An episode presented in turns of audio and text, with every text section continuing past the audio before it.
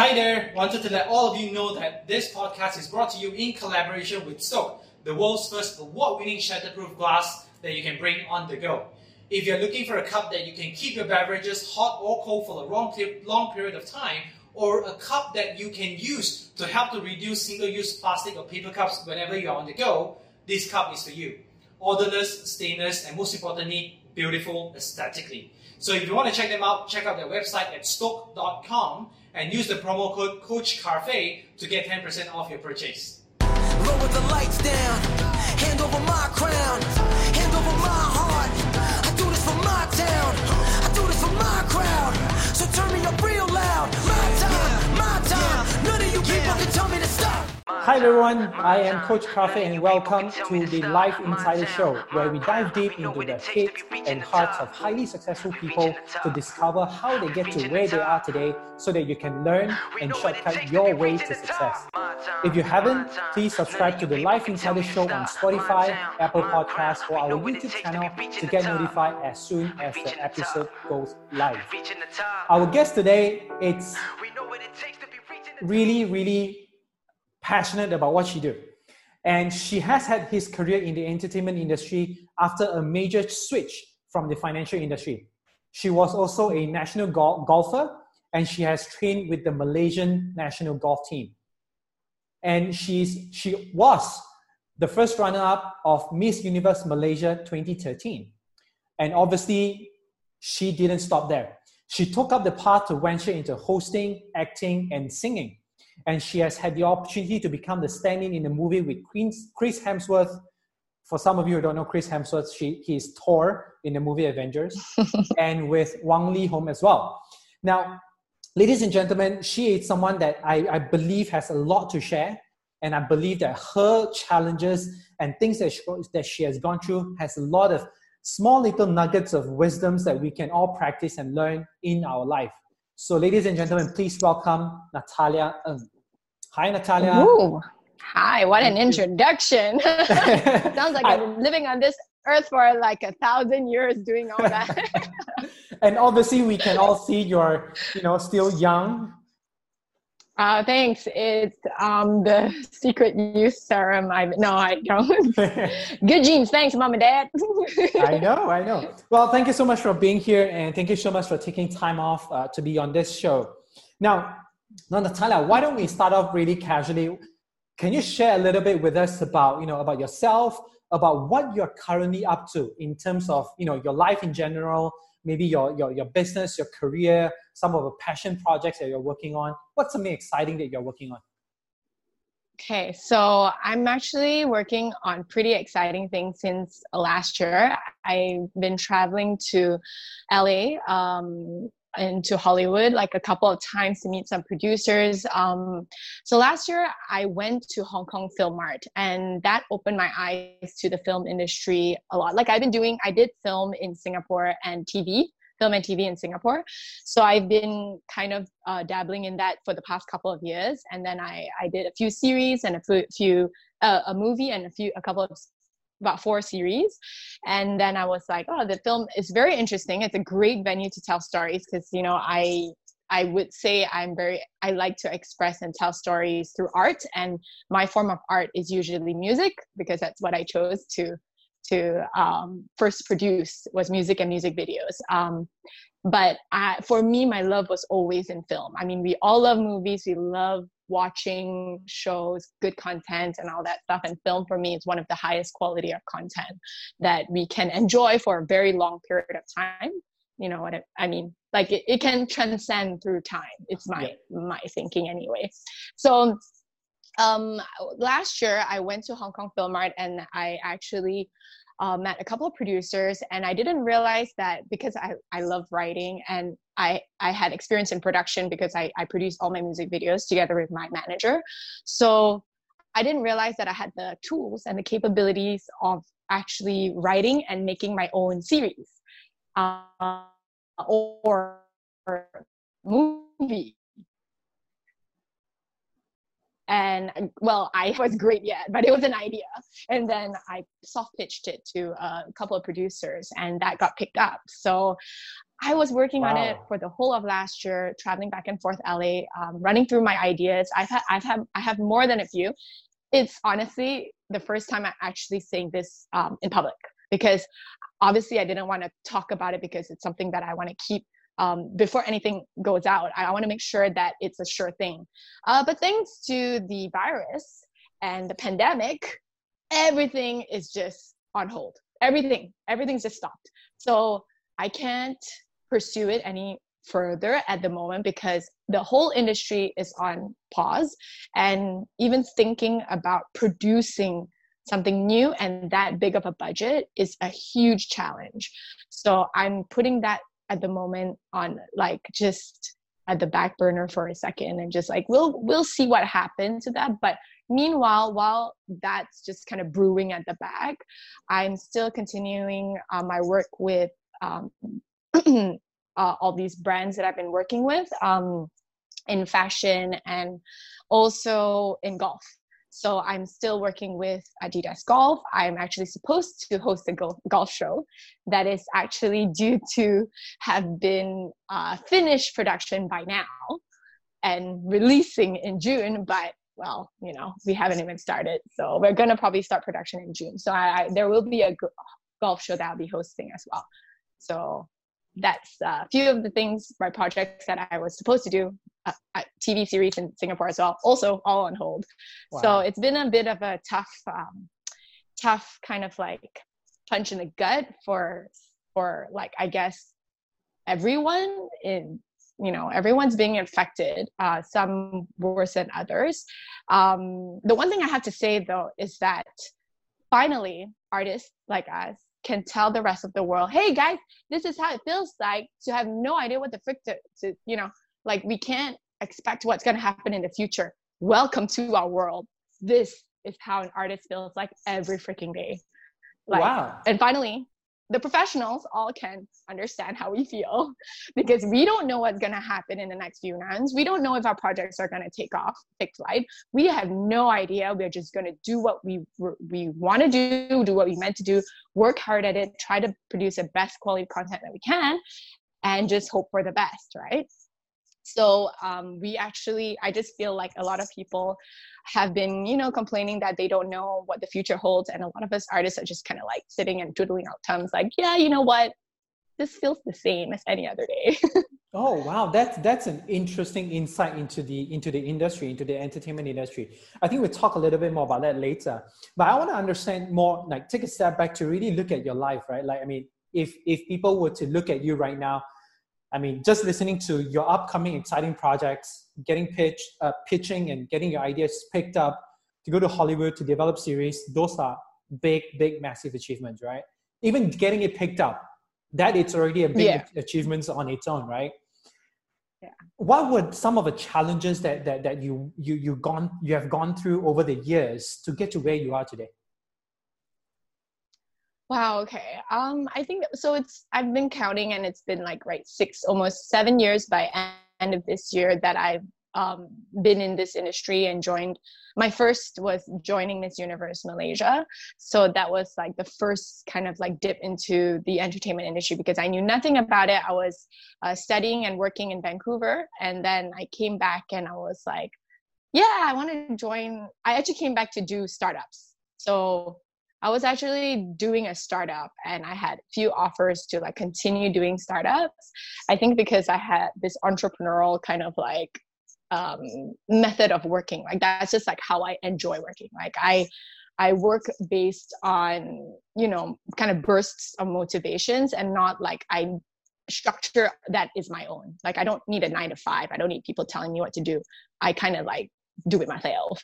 So so I work better that way and that's not to say like i mean at the end of the day i still need like the people around me are still really really important on how i like where i need to go and like um how to how to how, it shaped how where i was going you know? So that was really important as well. So i of pinpoint the challenges. I feel like there were so many. Um, like so so so many challenges. I mean first of all was the language barrier. Okay the very first challenge i would say is just i didn't know anything about the industry. Zero like zero knowledge. I'm like what? What do i want to do? I just singing dancing writing these were all hobbies. So like they were actually things i thought i would do professionally. So i was like um i did have no clue what to do uh, so that's where I got the idea to join Miss Universe. Actually, my friend of mine submitted me to join because she was like, "You can definitely win it. It'll be a great start to your career uh, since you want to go into entertainment." Um, and to sing or act or whatever. So just do it first. And then she just like submitted me and I just kind of got thrown into the water.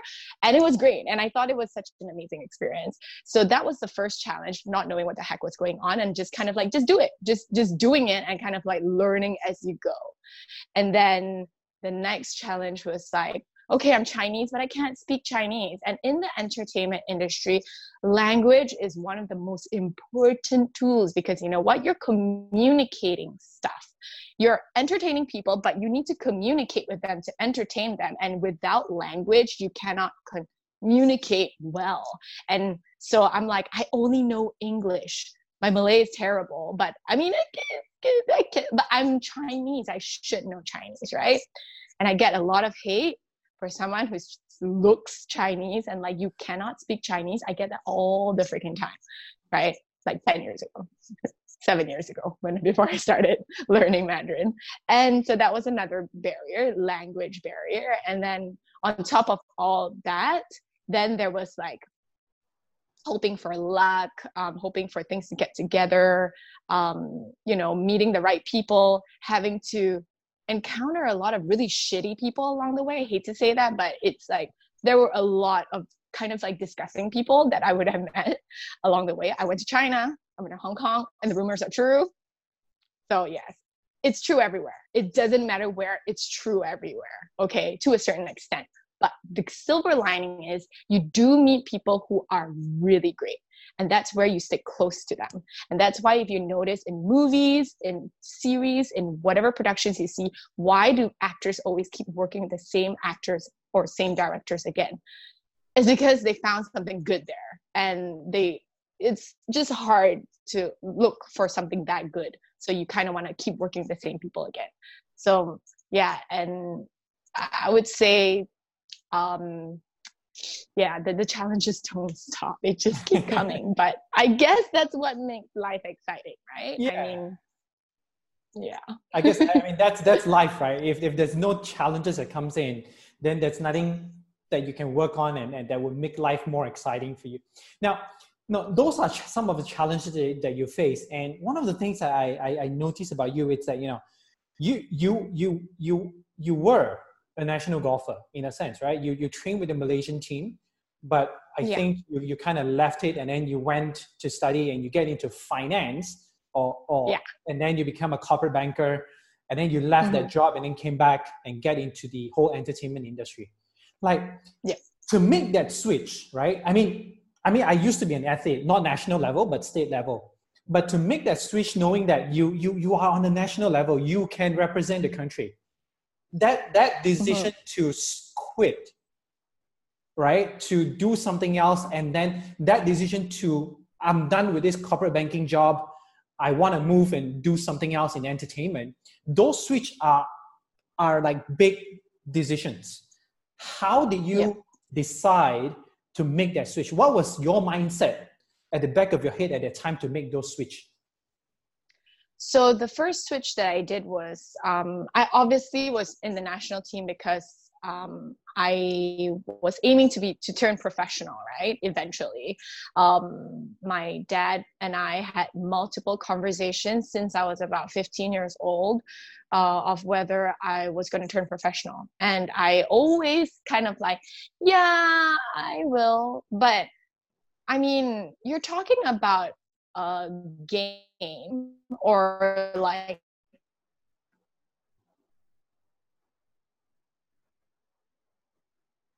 craft gonna be hours a week for the rest of your life. You got to love it. And I just didn't. I liked it, but I didn't love golf. I didn't love golf the way my dad loved golf. And I think that realization was kind of hard for him to hear, but it was also hard for me to like tell him because I I knew I picked up golf because my dad loved it and I and I you know I was just seeking approval like a normal little girl would do um, so I actually picked it up because I knew it would make him happy. And I didn't realize how unhappy it was making me. But then now it makes me happy. Like I like playing golf. I just don't think, I don't see myself playing it every single day. So that's one thing I learned. I learned that what you want to do, like in my head, if there was because i did so many things. Like i was uh, a part-time waitress when i was also studying and then after after that i went into banking right? So but every time when i was doing my job any job i do i give it 110% but i would be thinking in the back of my head like i can't do this forever. So there's always an expiry date so when I was playing golf, I'd be like, oh my God, I can't do this forever. So I knew it wasn't for me. And then same goes to like when I was waitressing. And it would be during the difficult times, you know, when you think this, like, oh my gosh, I hate my life. I hate my job. What am I doing? I'd be like cleaning the toilet or somebody's puke. And I would just be like, why am I working this job? It's not like I'm poor, but like, yeah, I should. This is good for me. It's a humbling process. So, and then same for banking. It was like, oh my gosh, just counting money and just like signing off checks. This is really freaking boring. I'm like, is this gonna be my life? No, right? I can't be doing this every day, day in, day out. It just it's like it's just not me. So when I went to entertainment industry, was another like one of those test runs. I mean, I'm glad I was still young when I was still trying to figure this out, but then I got the opportunity to try it and it's interesting. Seven years in, I've gone through so many challenges. As you already probably seen some of them. Not a lot of people, only my very closest friends have seen the worst challenges I've ever been in, especially going to China. And um, like even through those, yes, there were times I was like, I want to give up, but I didn't want to give up not because of the I lost the love for it.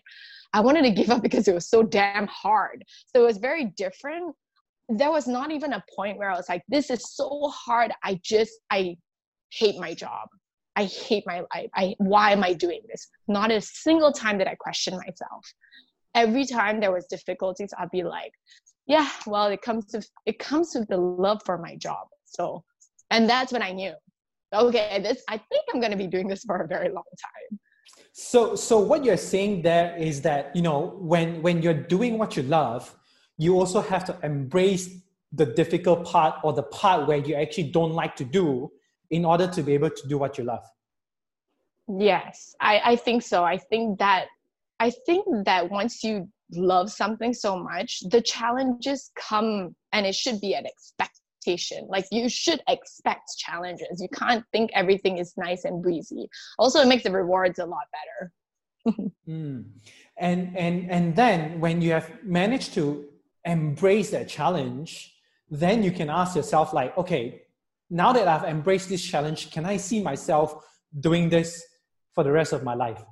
And if the answer is yes, you know that, you know what, this is what I'm going to keep doing, right? That's how you kind of find that, that, that passion to keep going uh, in the industry, to keep doing what you're doing, and ultimately bring you the biggest challenge, I think, uh, to China. Yeah, Okay, now pretty let's, much. let's, let's, talk about that, right? You mentioned that experience in China being some of the biggest challenge and some of the darkest time for you.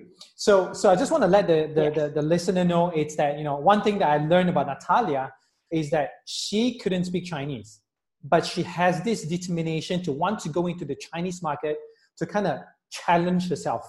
So what she did was she learned Chinese from scratch she got herself to China for like nine months or 12 months or something like that. And then right now she, she launched an album and she can sing in Chinese. She can kind of speak in Chinese as well right now. Now, Natalia, tell us a bit of that process. How difficult was that for you and how did you overcome these challenges? Okay, so I think a lot of people, a lot of my banana friends anyway, can really relate um, when they all say like they want to learn Chinese and then they try and they they go for you know tuition classes or like you know all these additional classes their personal classes in Malaysia or Singapore, um, I did all that. So I went for tuition classes maybe once or twice a week, and I tried picking it up. So I learned like ni hao, ni hao ma, and all this kind of like very basic pinyin stuff. And it was really, really basic. I think did it for a few months. Miss Universe Malaysia um, organization sent me for, for Mandarin classes. That's when I first, first did my Mandarin classes. So, and I, I had a great teacher, okay? It's nothing to do with her teacher. My teacher was amazing. Like I actually still talk to her today. Like I came back from China and I reconnected with her, continued my classes with her here just to brush it up. But let me tell you, no matter how good the teacher is, I am determined, but I couldn't. There was just no chance of me learning. Like I couldn't string a sentence together still. I can't understand what the, the news people were talking on TV. I cannot watch a, a Chinese TV show because I have no idea what the heck they're speaking. Um, so I was still nowhere close.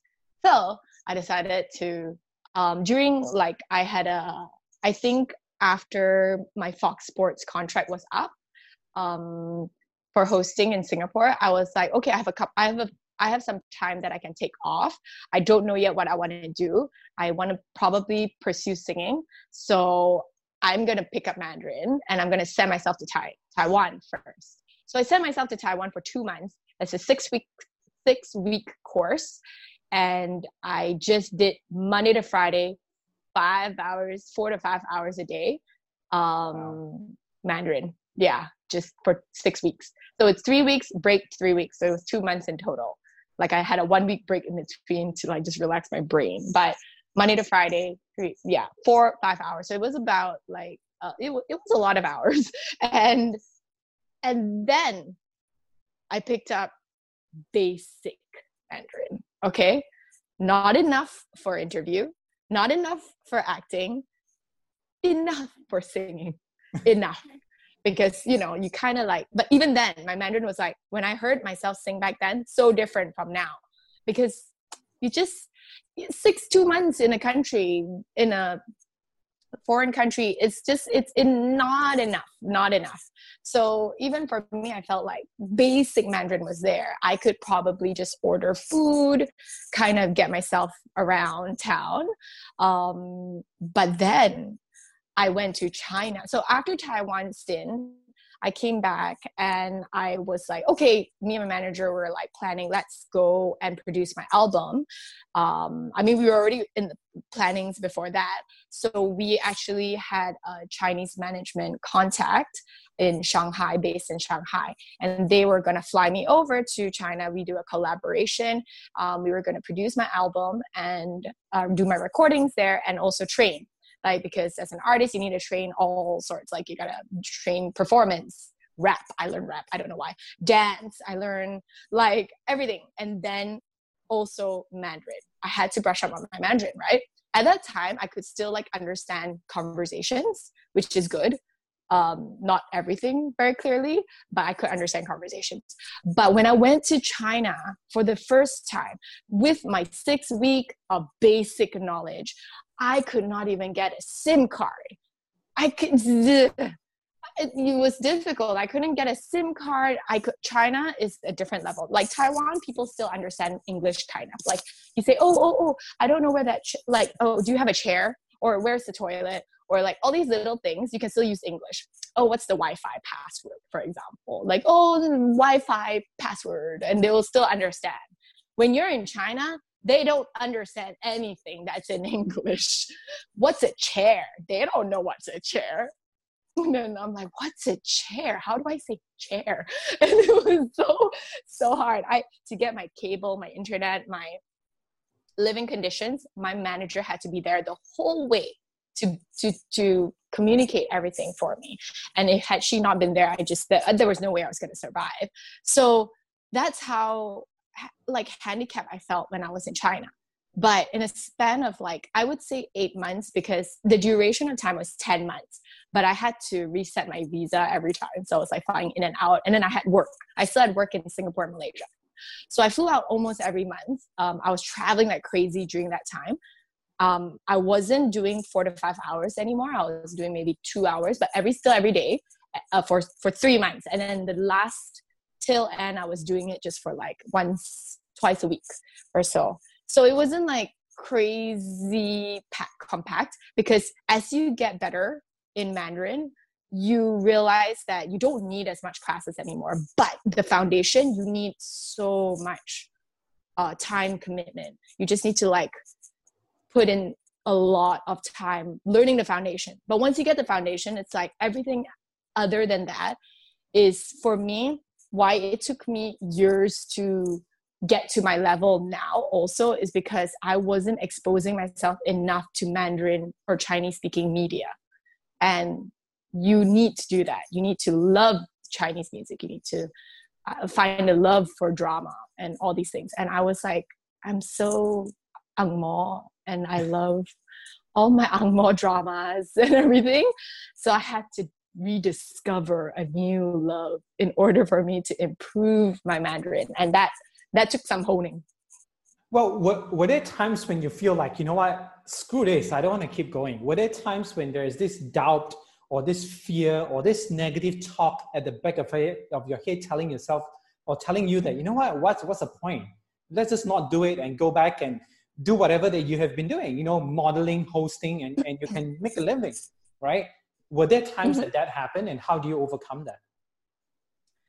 I think for I think for me there there wasn't those times that crept up because I knew that learning Mandarin was such a good thing. Like it's like it's gonna add so much value to my project. Like I mean to anything that I do in the future. So much value. It's like one of those things where like a degree would help you a lot. Or like if you're in finance, you need to get your CFA. You know, it's like one of those things. And you right. without it, you're just gonna be so handicapped. Nobody's going to look at you nobody's going to talk to you nobody's going to take you seriously. No one would think you, you can speak mandarin. And so i'm like it, even now i still battle with that. They still think like when they hear me speak english they're like your english is so good they just cannot accept that i can speak good mandarin as well. So it's like i still have to battle that. Um, but it's funny when i speak mandarin and they never hear my english they're like they just think i'm a native speaker. So it's really wow. interesting. I'm just like okay. Yeah so it's impression. A lot of it is image and impression but yeah this one is like you know it goes beyond. This one is like once it's, you're in the industry it's different. If you're talking about just like business stuff it, it it's maybe less um because accent is so important and everything but like when it comes to business it's more just communication. And when it comes to communication you only need that basic and you also only need to learn your trade like if it's mm. just finance stuff you got to learn all your finance things and all your terms but for me it was just a general knowledge for me to be able to um, read scripts my, my goal was to read scripts and to be able to sing mandarin and read uh, lyrics and all that stuff so so I reached my objectives. So I'm a little bit more lazier now, but I have grown a love for Chinese dramas and Chinese songs. So now, in order to, like, for me, I learned Mandarin songs to just like uh, improve my Mandarin. And I, let me tell you, all these little things add up to your your growth in the language. Mm. anything you do in fact it's like anything you do in life like if you want to be smarter about certain things just read a book about it Uh, you may think that it's not going to help but all these little things you do reading a book about it watching some five minute youtube video about it listening to podcasts like this it's going to go into your brain and it's going to change the way you look look at things and your perspective on things. Similarly when you're learning mandarin you don't realize that being immersed in the culture is going to help you every freaking day. You're like going out eating food and you're doing this doing that and you're talking to these Mandarin speaking people. You know, I'm scolding my Uber Shifu drivers every day because they're always going the wrong directions. And that's how I managed to get all my directions all in order. Because they're like, no, I'm like, no, Juan, you, Juan, you, Yang, Wang, you, Juan. And I'm just like, no, no, no. And I'm just like, oh my gosh, Shifu, which one? And I'll just be like going off all on my on my shifu. And I really learned a lot of Mandarin fast because I wanted to scold my Uber driver. So that was that was a motivation. And yeah, and learning songs and like watching drama, you pick up so much. I mean, look at all the people who watch Korean dramas and can speak Korean. It's ridiculous. Mm, I, I think what, what one of some one of the highlight of, of this, you know, your experience in China, China and, and you learning Chinese here, here the language itself, it's that if you want to do anything, you need to immerse yourself at it. And and I think this is the same with you know young professionals out there whom I coach and train and mentor. You know, a lot of people come and say that you know, Cafe, I'm not sure what's my passion in life. I'm not sure if this is what I want to do in my life. I still need to find my passion. The, the challenge with that is that they don't immerse themselves in one thing and to see if there's something that they like. At the end of the day, yeah. you, you, for you to be able to decide if this is what I want, just like you, right? Golfing, you immerse yourself in golfing for like years, and then you tell yeah. yourself, you know what? I've done it for years, and I know it's not what I like. So it's the same with yeah. a lot of other people right now. If you want to find your passion, you need to immerse yourself in it for at least a period of time to be able to say that, you know what, now it's time to go. It's not what I want to continue doing, right? So that is yeah. one big, big uh, insights that we have gotten from this one. And I want to ask you a little bit about your experience in Miss Universe Malaysia. And I think, you know, being the first runner up of Miss Universe Malaysia 2013, it's probably one of your, your catalysts of propelling you into the entertainment uh, industry. How, what was that learning experience for you in Miss Universe Malaysia? What do you learn from that? so I think I learned there were so many things that I learned from it because we did a reality TV series that was uh, filmed you know back in the day when social media wasn't a thing. So this was like 2013 was when facebook and instagram just kind of like started. Instagram just started literally. So we did have instagram accounts but we weren't um, told we, we were like no phones no social media nothing. Everything was very hush hush so it was it was the last batch of that era of like no social media you know?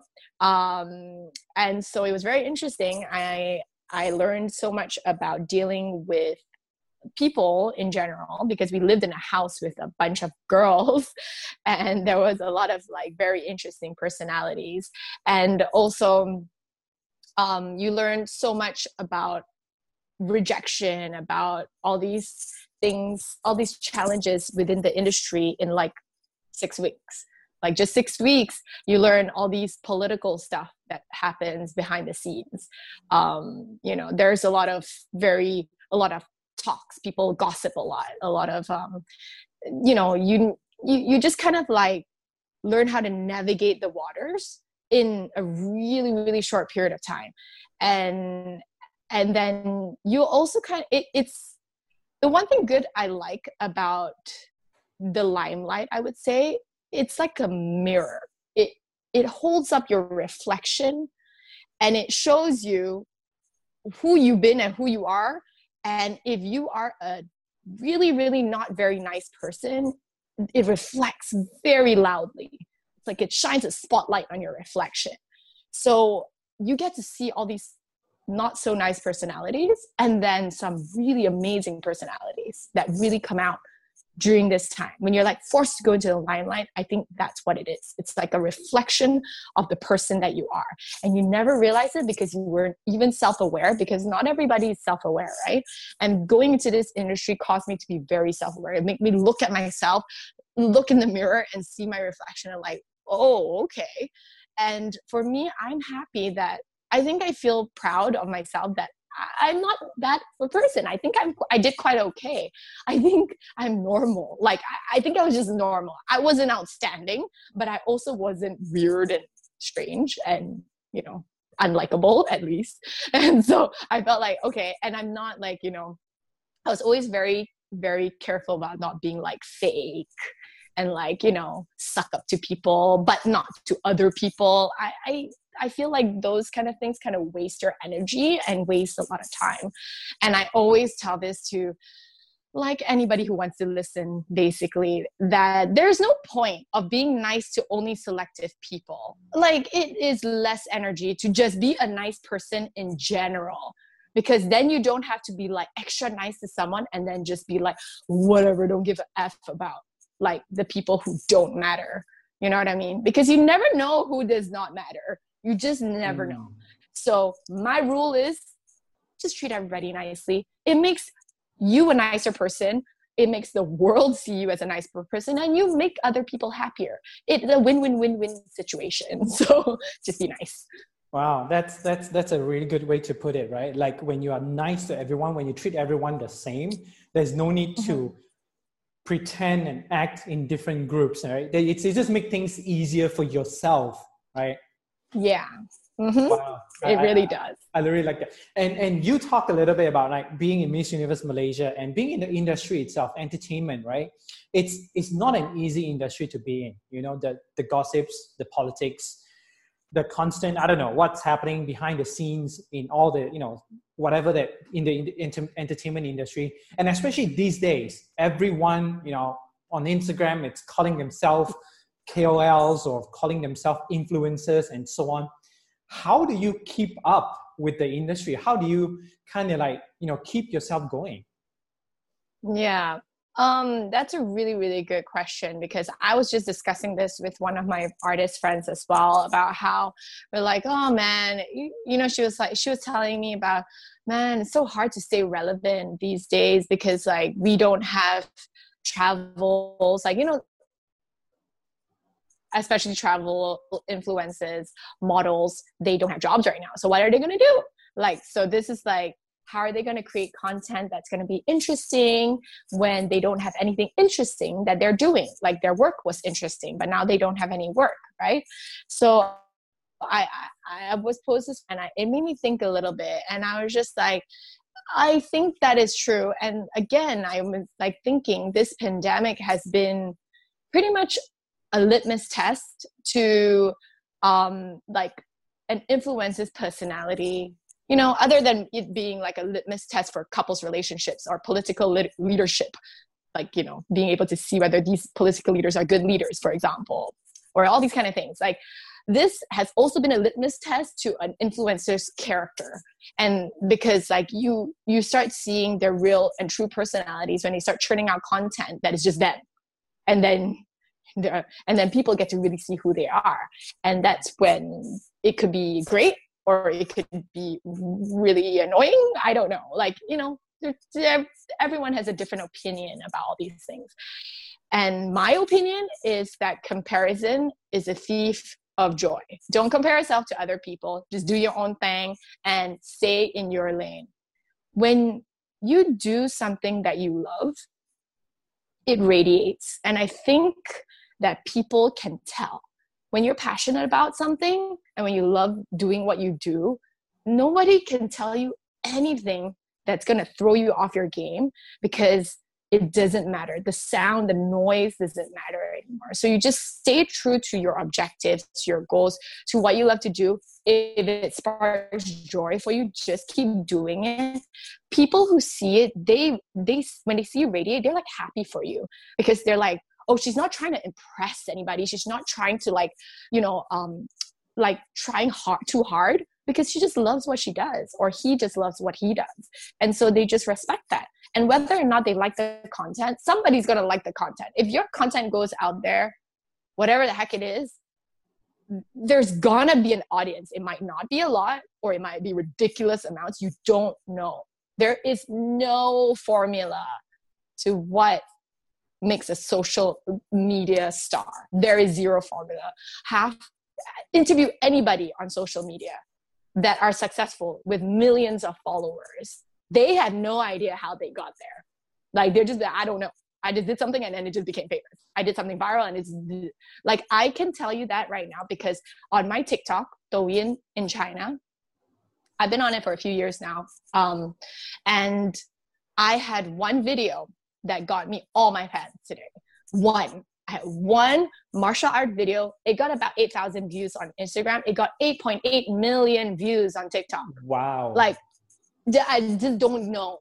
I posted it. It got 8.8 million views. All my other videos got three hundreds and thousands of views after that. And I just got like 100,000 followers for no reason, like just from that one video. So I just, it's, I don't know why, but it I mean, like I can understand why they find it impressive, but still, like nobody on Instagram cared. It's just eight thousand views on Instagram. Like they're just like, yeah, sure, cool.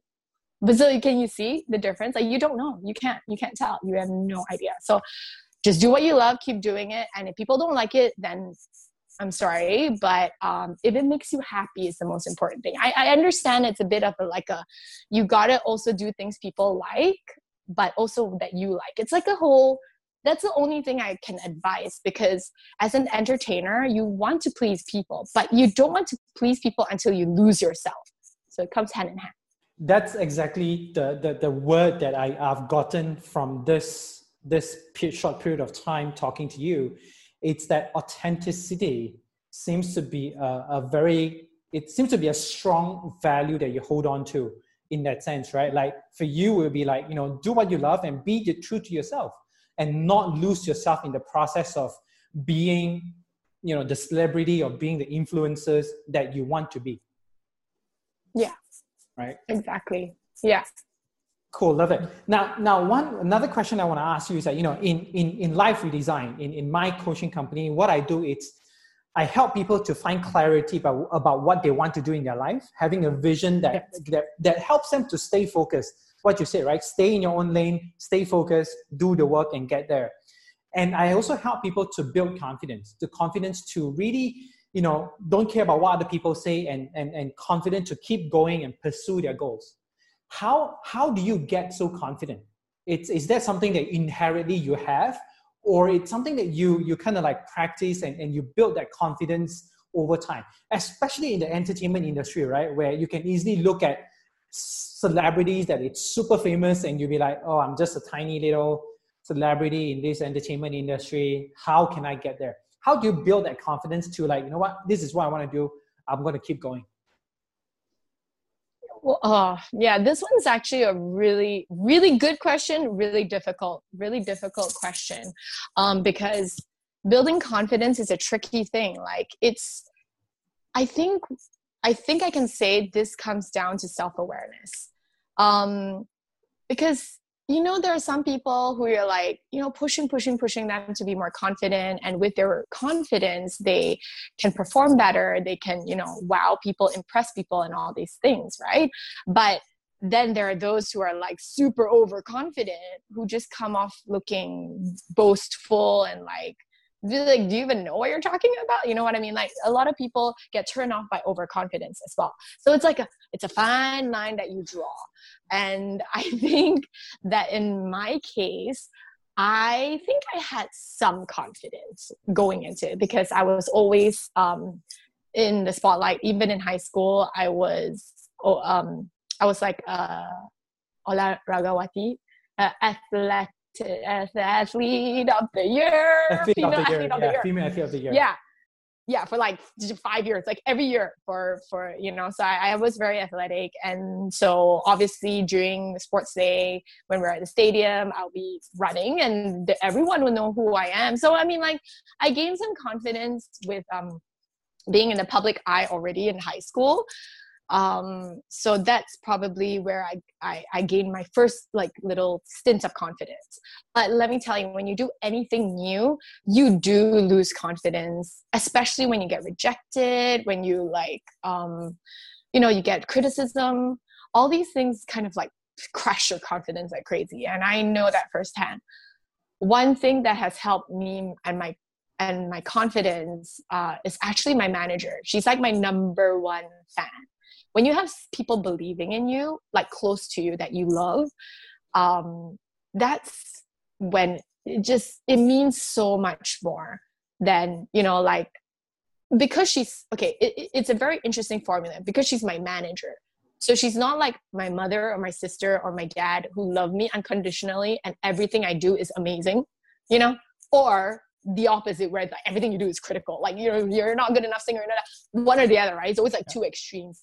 So you can't count on your family. Okay don't listen to your family. They're great for support but don't listen to them. Criticism wise they're like eh not not all. Maybe some have good head on their shoulders but in general i would say.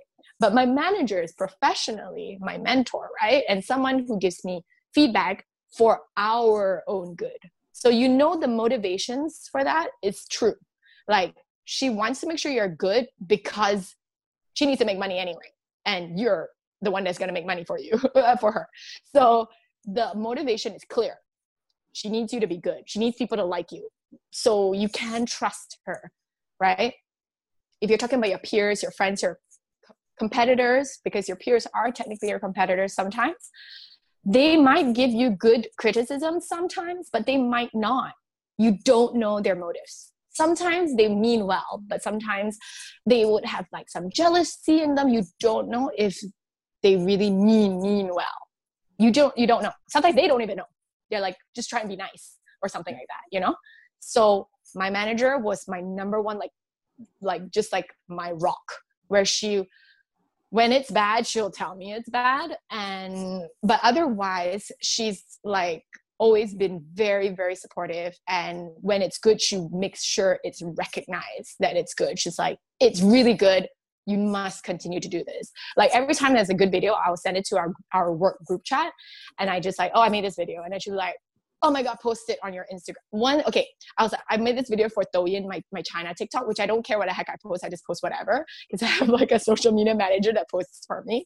And so i just oh I, I made this video here and then so if it's like a so-so video my manager just be like it's okay like she won't wants it just to be nice right if it's a great video she'll be like post it on your instagram then i'm like okay so that's when i know it's good enough for Instagram. Like, cause Instagram has a bougie crowd, right? So we got a we got a different different kind of um, crowd. So I think for me, it's identifying um, when you're taking in criticism, you have to identify their motivation as well. Understand why they're telling you what they're telling you. And so, like, for example, don't get affected by people who comment on your Instagram or whatever and, like, say really crappy things. You can read it and just be like, okay, if it's like, oh, your singing sucks. I'm like, ah. So it doesn't, it's not going to help you if you just think that your singing sucks. Like they're never saying like, oh, maybe you should use a different key because it would suit your voice better in a higher key. So I've gotten, I've gotten that last time, like when I first started singing, I had criticisms where I've got really, really nice viewers. I've never had anybody say my singing sucks. So I've been really, really blessed. Um, but yeah, most of them would just be like, you sound better in the higher key. And then that is the kind of criticism you want to hear and absorb because you're like, oh, yeah, yeah, okay. Then you can improve yourself for the better and don't take things too personally. And that would help just like not crush your confidence because it's so easy to crush your confidence with criticism. Right. So what you're saying essentially it's pick the right criticism, pick the specific feedback that you can act upon or you can implement to make yourself better and don't take it too personally. At the end of the day, whatever that people are talking about, it doesn't reflect upon your personality, it just reflects upon your skill. And the good thing yeah. is that skills, it's something that you can learn, you can train, you can improve, right? and that's mm-hmm. i think what, mm-hmm. what what it means to not think not take feedback or criticism personally do you, would you agree with that yeah i agree you always put it very very well you summarize my points real great that's why you're the coach. That's why i'm the coach correct. Well last question natalia before we leave you know like right now you know we live in a world that's abundant there's a lot of opportunities. In a in a way we live in the in, in the best time possible even with all this pandemic right? Because the time that it takes to create a vi- uh, to, to create a vaccine for the virus right now is less than a year because of this pandemic right? And so so we're living in a, in a great time to be honest. So that also means that people and and people living in the world right now we have abundance of opportunities options dreams goals that we can pursue. What is your advice based on you know your own experience at pursuing your own dreams and your goals? What are your advice for for young professionals who wants to pursue their goals and their dreams?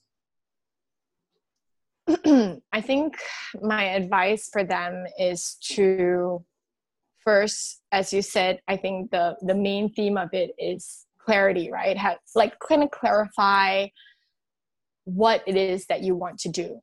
Um, I think the main thing is like, okay, once you clarify what you want to do, and I get that that's a difficult process. Sometimes the most difficult process is to figure out what the heck you want to do, right? um, you have to understand yourself and understand your wants your weaknesses your everything all boils down to self-awareness when you understand yourself you your likes your dislikes you make better decisions moving forward. Like, oh, I like chocolate. I'm to buy chocolate cake. Makes me happy. And then I buy it, I eat it, I'm happy. So it's the same thing uh, in a much bigger and more complicated scale uh, for your work because that's your life and that's what in and out you're going to be doing. So same goes to your love life as well. But I won't touch on that because I know my love life is a different story. Professional life I can touch on. so yeah, I think clarity is really important. I think that um, once you've determined what you want to do, you want to make sure you stay consistent with what you're doing because consistency is something uh, I find that will reward you in the future. Because if you're not consistent, you will never ever know if the results you're getting is really from what you've been doing. So you could it could just be like you're lucky or whatever but no consistency is the one thing that will get you there no matter what. No matter what it will get you there if you keep doing it. I guarantee it. The problem that we have is that nobody's consistent enough to achieve those goals most of the time. And a lot of times they're just yeah there's always excuses and stuff like that. So consistency is number one. Um and what else? I feel you know what? This is the one thing, one really, really good advice that got me going and got me deciding to go into the industry. I had a friend who I was talking to, and this was when I was still doing startups, uh, just after Vancouver, and he was telling me what what do you want to do what's your dream like what the what is like the first thing that popped in your head when you're like i want to do this one thing and it doesn't matter how much it pays doesn't matter how much it pays but it's the one thing that you love to do for the rest of your life right? What's that one thing? And I was like, my first thing that came out of my mouth was like, I want to be a rock star. so, so, I mean, it doesn't make any sense, first of all, because like I get it. Some people like, I want to be a guitar player, but then they don't even know how to play guitar. So, like, I want to be a rock star, but then maybe I change a little bit and be pop star. And then, you know, like, uh, I, I mean, I always like, I want to be like an inter- international actress in Hollywood and all this kind of stuff. Like, I want to be like a star. Like, that was just like in my head, like, oh, if I could not have to worry about money, I think I would want to. Um, when I thought about it more, it was like, I want to act. That was like, be an actress, like an actor. That was my second answer. So it took some time for me to think about that. But I think that that's a really good question to ask yourself. And it could be anything. Like it could be like i want to be a marine biologist. Do it. I want to be a whatever. Like something really weird also like a geologist like a historical person who go digs up stuff and learns about rocks. I don't know.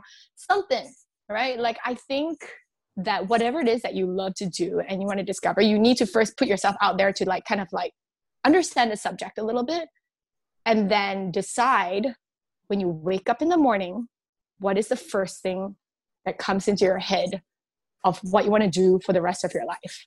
And if it's whatever it is for me it was i would say producing content like film. Like producing content can mean anything. Can be from writing writing music can be uh, so many things yep. right? Um so like YouTube content is one, uh, Instagram content is another, nine gag, Reddit, all these things are all content. Um, even your podcast is one of them. And I am no stranger to deciding, I mean, like to to all these ideas because a lot of friends were like, why don't you do a podcast? You, you speak so well. I'm like, I don't think it's my calling. As you can see, I, I jabber on and on. Uh, whereas someone like you kind of takes the points that are smart and concise and get it into people's brains a lot faster. So I'm like, I know where I stand in podcast world, right?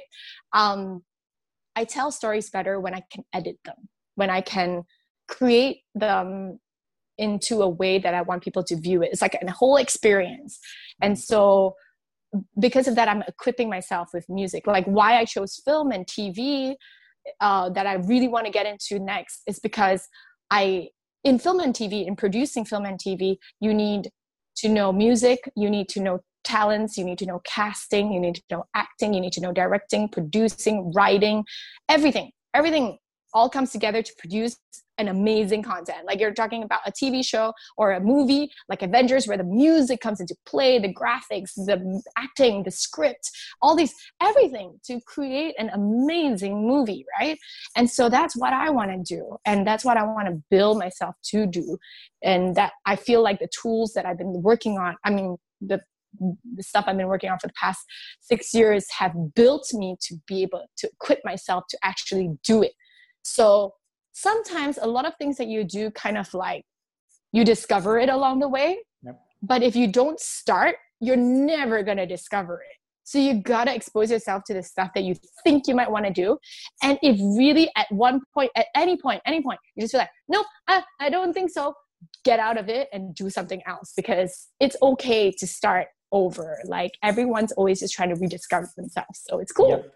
100%. And I think a quote would really summarize what you were just talking about, and that's progress over perfection. Most of the time, people mm-hmm. think that I need to get it perfect for me to start, but that's not the key. The key is to start and make progress along the way. And that's when you discover if you like something or you don't. And that's how yeah. you kind of rebuild and re and keep going and do whatever that you like to do, right? So for me, that's that kind of really encapsulates a big message that all our listeners need to learn from your experience, which is progress. Start doing it, progress, and don't think about perfection. Well, one last yes. thing before we go, Natalia. If people want to follow you, want to check you out about what you do, you know, your videos or your songs and so on, what is the channel that they should go to? Well, they want to follow me on Instagram. That's where I post most of my stuff. Um, that's Natalia underscore underscore Ung. Uh, that was the only label that I, I mean, only tag that I could get. Everybody stole my name, but yes, Natalia underscore underscore um, um, and I have on my website all my portfolio. I'm on YouTube as well, but I hardly post that. Only my covers and my music videos are on YouTube or longer form videos. Um, so mostly IGTV or IG, uh, Facebook. I'm also on Facebook as Natalia underscore underscore um, I believe.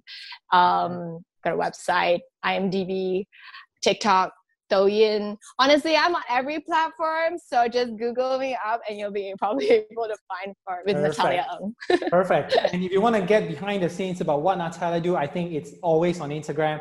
Her Instagram story, it's yeah. amazing. She shares about her cooking, her personal life, things that she does on a daily basis.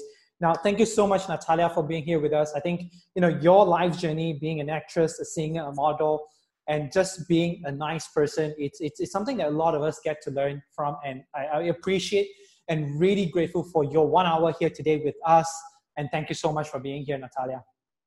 Yeah thank you for having me. It okay. was really great. Thank you so for all of you who are listening right now we would love to hear what you think of this episode what's your biggest takeaway from this episode with natalia leave your comments on instagram at CoachCafe or leave a review and share it with your community Till then, friends, thank you for letting me walk with you on your journey towards success.